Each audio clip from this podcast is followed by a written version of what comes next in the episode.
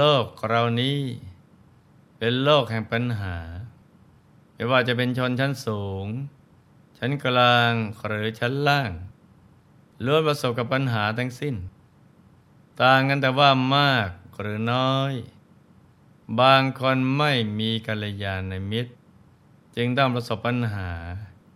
ในการดำเนินชีวิตตั้งแต่ปัญหาส่วนตัว ปัญหาในบ้าน นอกบ้าน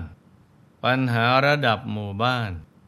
ตำบลอำเภอจังหวัดประเทศ และนานาชาติทั่วโลก ไม่มีประเทศไหนในโลกที่ไม่มีปัญหา ไม่มีครอบครัวไหน หรือบุคคลไหนที่ไม่มีปัญหา แม้หลังจากตายไปแล้วก็ยังมีปัญหาตามมาในปรโลกต้องไปรับทุกทรมานอย่างน่าอนาถในอบาย เพราะฉะนั้น ควรยุติปัญหาด้วยปัญญา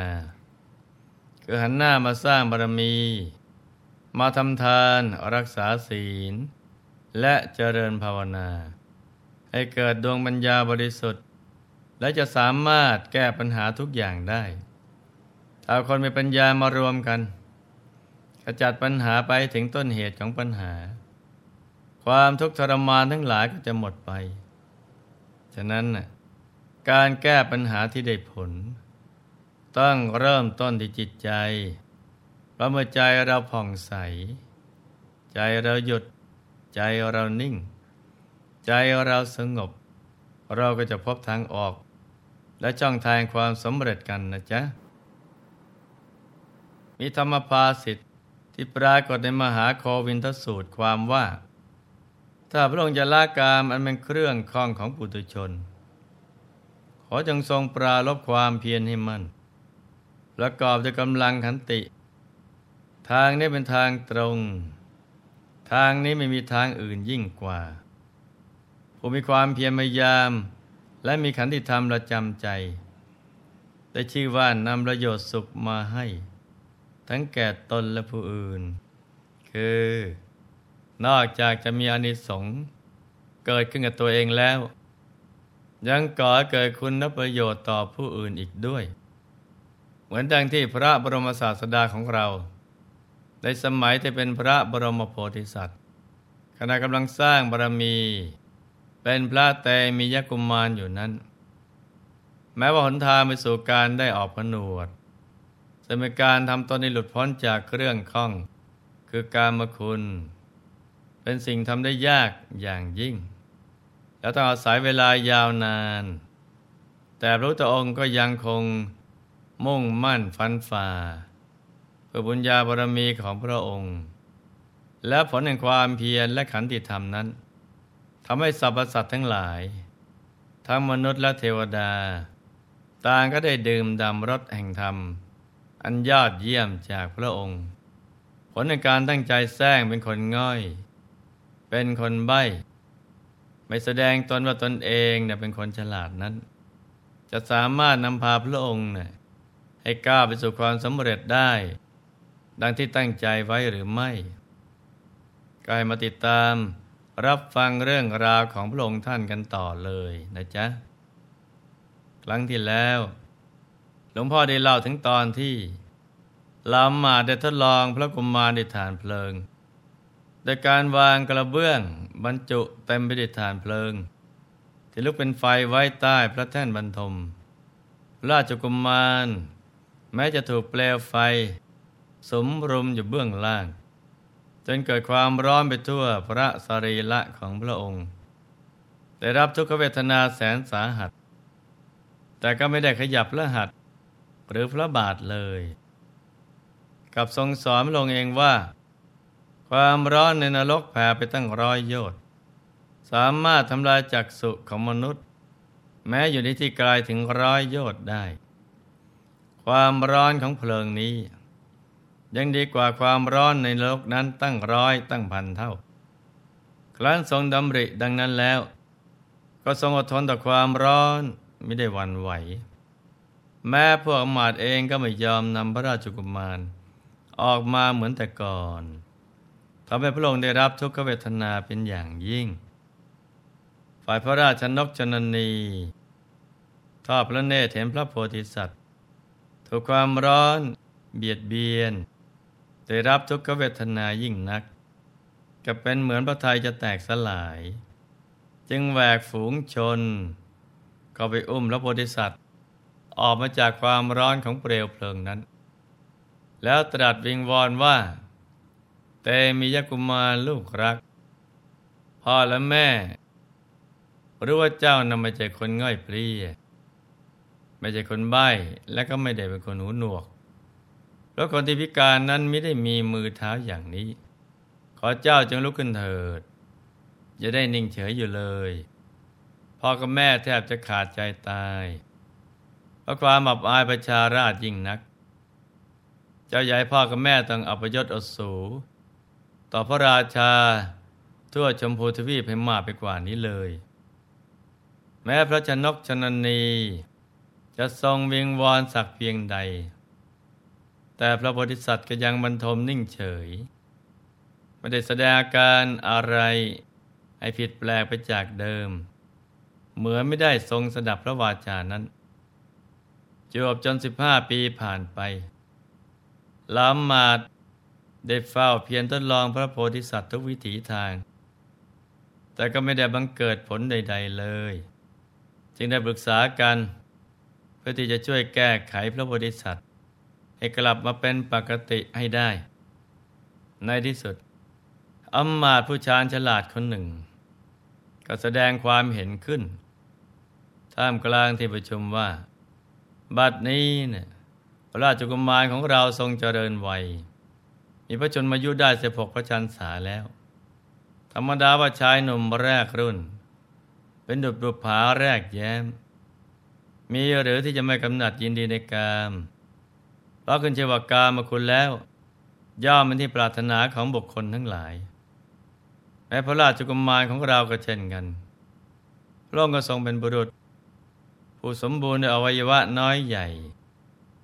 ไม่บกพร่องพิกลพิการ มื่อเจริญวัยเติบใหญ่เป็นหนุ่มแล้วฉะไหนเลยจะไม่ยินดีด้วยสตรีสาวสวย เราทั้งหลายจะทดลองพระราชกุมาร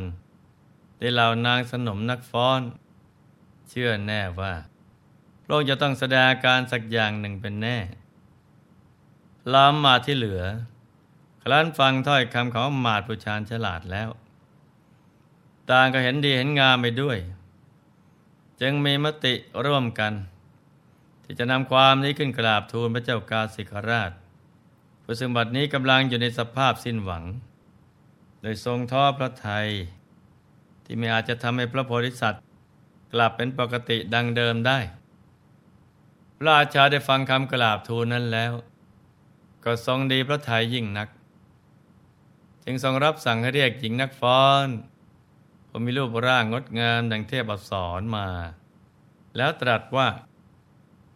หากหญิงใดสามารถทำให้พระราชกุมาร ร่าเริงเบิกบานพระไทย และสามารถจะผูกพันพระราชกุมารไว้ด้วยอำนาจแห่งตันหาได้ เราจะให้หญิงนั้นได้ครองความเป็นใหญ่ โดยจะพิเศษให้เป็นอัครมเหสีของพระราชกุมารในทันที หญิงนักฟ้อนเหล่านั้นครั้นได้ฟังพระดำรัสของพระราชาแล้ว ก็ล้วนมีความยินดีปรีดา เพราะทุกคนก็ปรารถนาความเป็นอัครมเหสีด้วยกันทั้งนั้น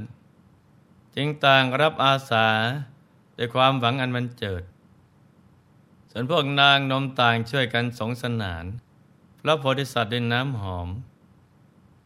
แล้วตบแต่งให้งดงามรากเทพบุตรในสวงสวรรค์ ให้บรรทมบนพระแท่น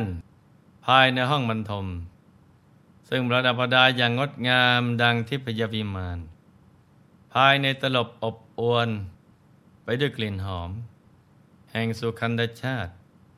อันชวนในสำราญพระไทย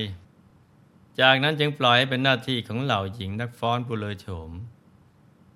ที่จะเฝ้าถวายการปรนนิบัติ นวดแฟนพระโพธิสัตว์ และประลาประโลไม่ทรงอภิรมแต่การฟ้อนรำขับร้อง ซึ่งแต่ละนางล้วนแสดงอากับกริยา ที่น่าเย้ายวนพระทัยของพระราชกุมาร